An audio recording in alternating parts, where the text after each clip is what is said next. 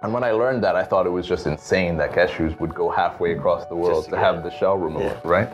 And so I set out to figure out one, why was that happening, and then two, to see uh, what would be the better way to do it, because obviously it has to be done in Tanzania. But I thought that there could be a better way to do it by also involving not only the farmers but the community in that process. So ensuring that more of the value that's created actually reaches the people that, that work on those trees, that take care of those trees, that produce these uh, delicious nuts that now everyone loves.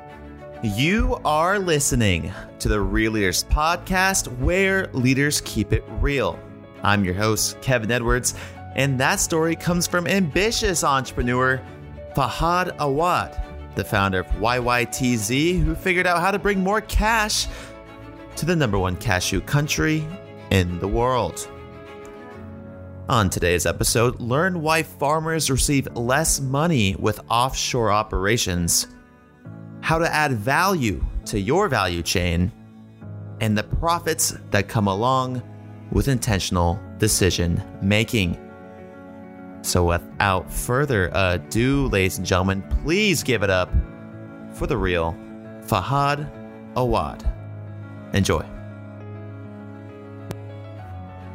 And welcome everyone to Real Leaders for the Global Goals. I'm your host, Kevin Edwards. Alongside me today, we have Fahad Awad, the Chief Cashew Officer of YYTZ. Fahad, thanks for being with us today. Yeah, thanks for having me.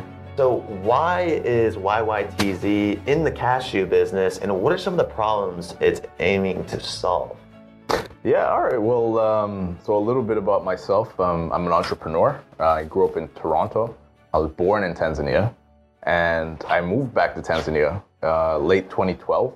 And I wanted to do something. I wanted to create value somehow. And I was very aware of the narrative that Africa as a continent produces a lot of commodities, agri commodities, a lot of products, but very little value addition is actually done on the continent.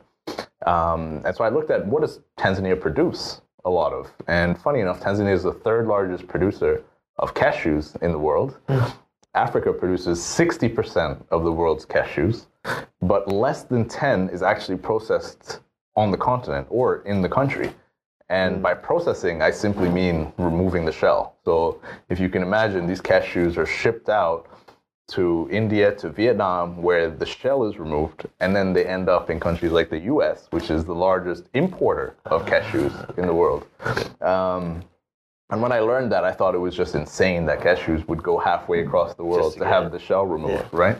And so I set out to figure out one, why was that happening, and then two, to see uh, what would be the better way to do it, because obviously it has to be done in Tanzania. But I thought that there could be a better way to do it by also involving not only the farmers but the community in that process. So ensuring that more of the value that's created actually reaches the people that, that work on those trees, that take care of those trees, that produce these uh, delicious nuts that now everyone loves.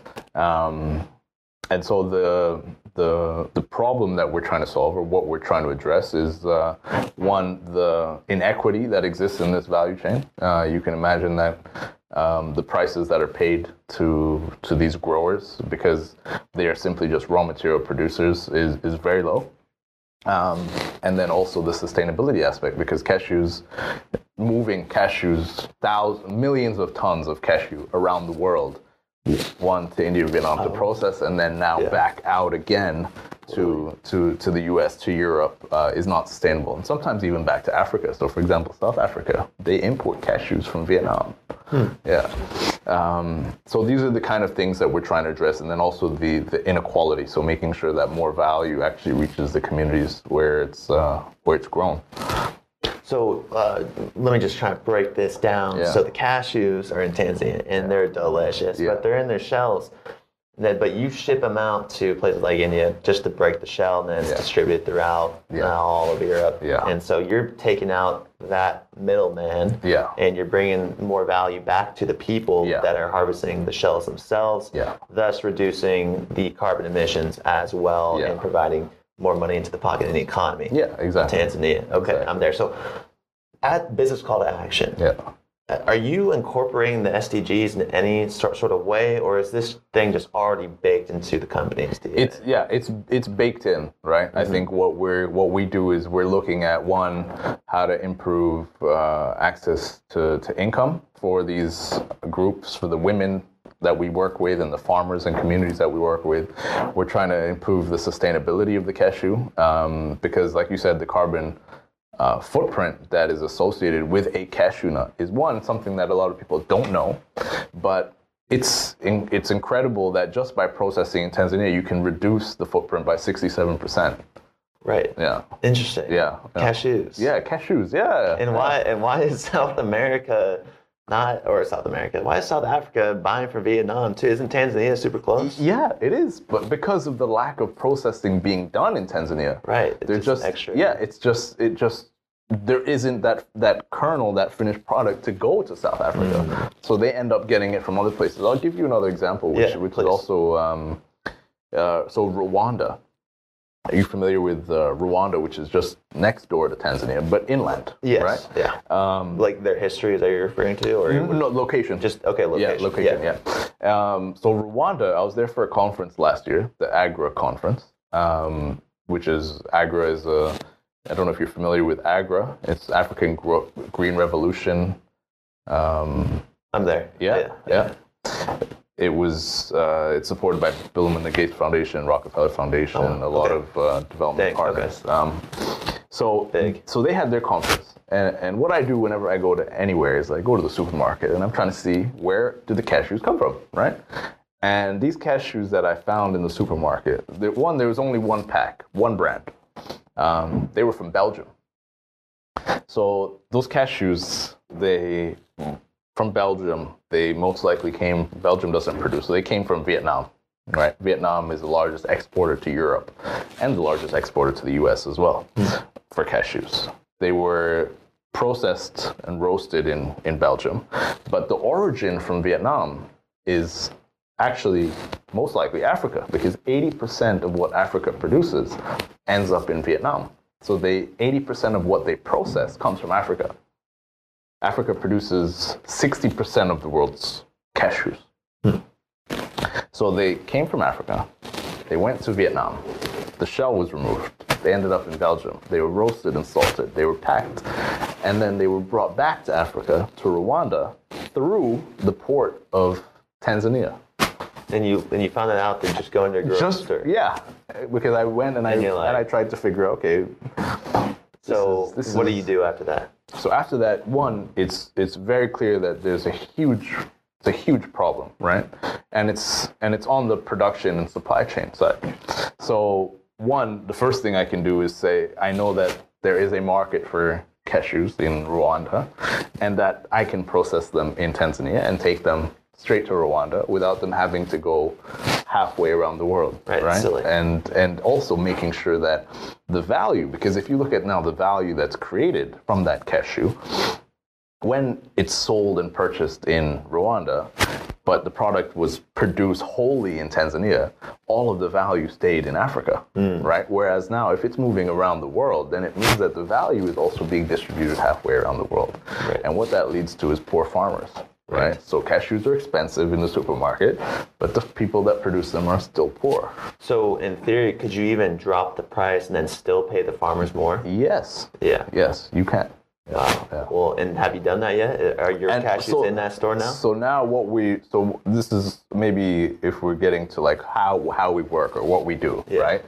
Um, what we've done is we've looked at how do we make this value chain more inclusive, um, and working with farmers and small women processing groups. So these groups, we found them in the rural communities in Tanzania where cashews are grown. They're farmers, they work with cashew, and they wanted to actually add value. But the biggest problem for them was access to a secure market to sell. Who's going to buy these cashews from us?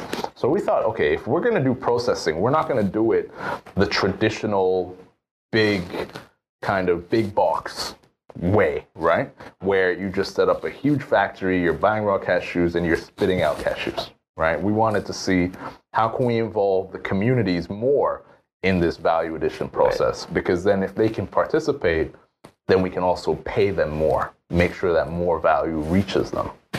So what we've done is tried to see how can they participate in the first step of removing the shell. Something that they were already, we found them already doing this. Hmm. So we wanted to see one, how can we help improve that for them? So providing maybe uh, equipment, because a lot of it was being done manually. So small machines. And I'll give you an example. A lady, she sits at a cashew table and she can shell maybe 40 kilos a day if she's really good, right? With a small semi-automatic machine, she can do 600 kilos a day, right? So it's a 15x jump in productivity for her. So if we can give them the small machines to do this work, we buy it from them because they've already removed the shell. The cashew has now a little skin on the inside, like peanuts. You've seen peanuts with the Yeah, skin. yeah, yeah. So it has the skin after the shell has been removed. Okay. So we buy it now at that stage. So it's already been uh, value added. We pay them more for it. So we're able to pay them 30 to 40% more. And then we take it now to our factory. So we built a factory in Zanzibar, in Tanzania, where we finish the processing and we do uh, peeling, grading, color sorting.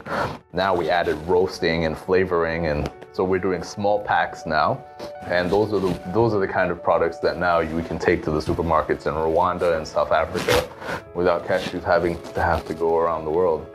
Amazing. Well, Fahad, Yeah. thank you so much for your time. Yeah, thank you. Learn more about cashews than I ever thought I would. Uh, it's not Christmas, but we got the Nutcracker. Yeah. thank you, everyone, for tuning in uh, to Real Leaders for the Global Goals. I'm your host, Kevin Edwards.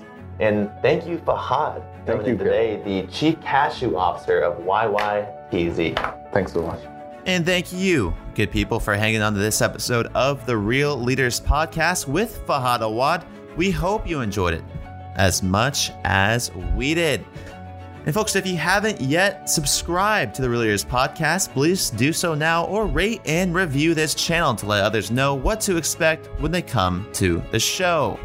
Also, we've got many upcoming live events with future Real Leaders if you want to attend live go online to our website real-leaders.com slash podcast go to live events and just make sure that you rsvp for an upcoming interview with a real leader who is changing the world. That's it for me. Thanks for tuning into this episode and keep it real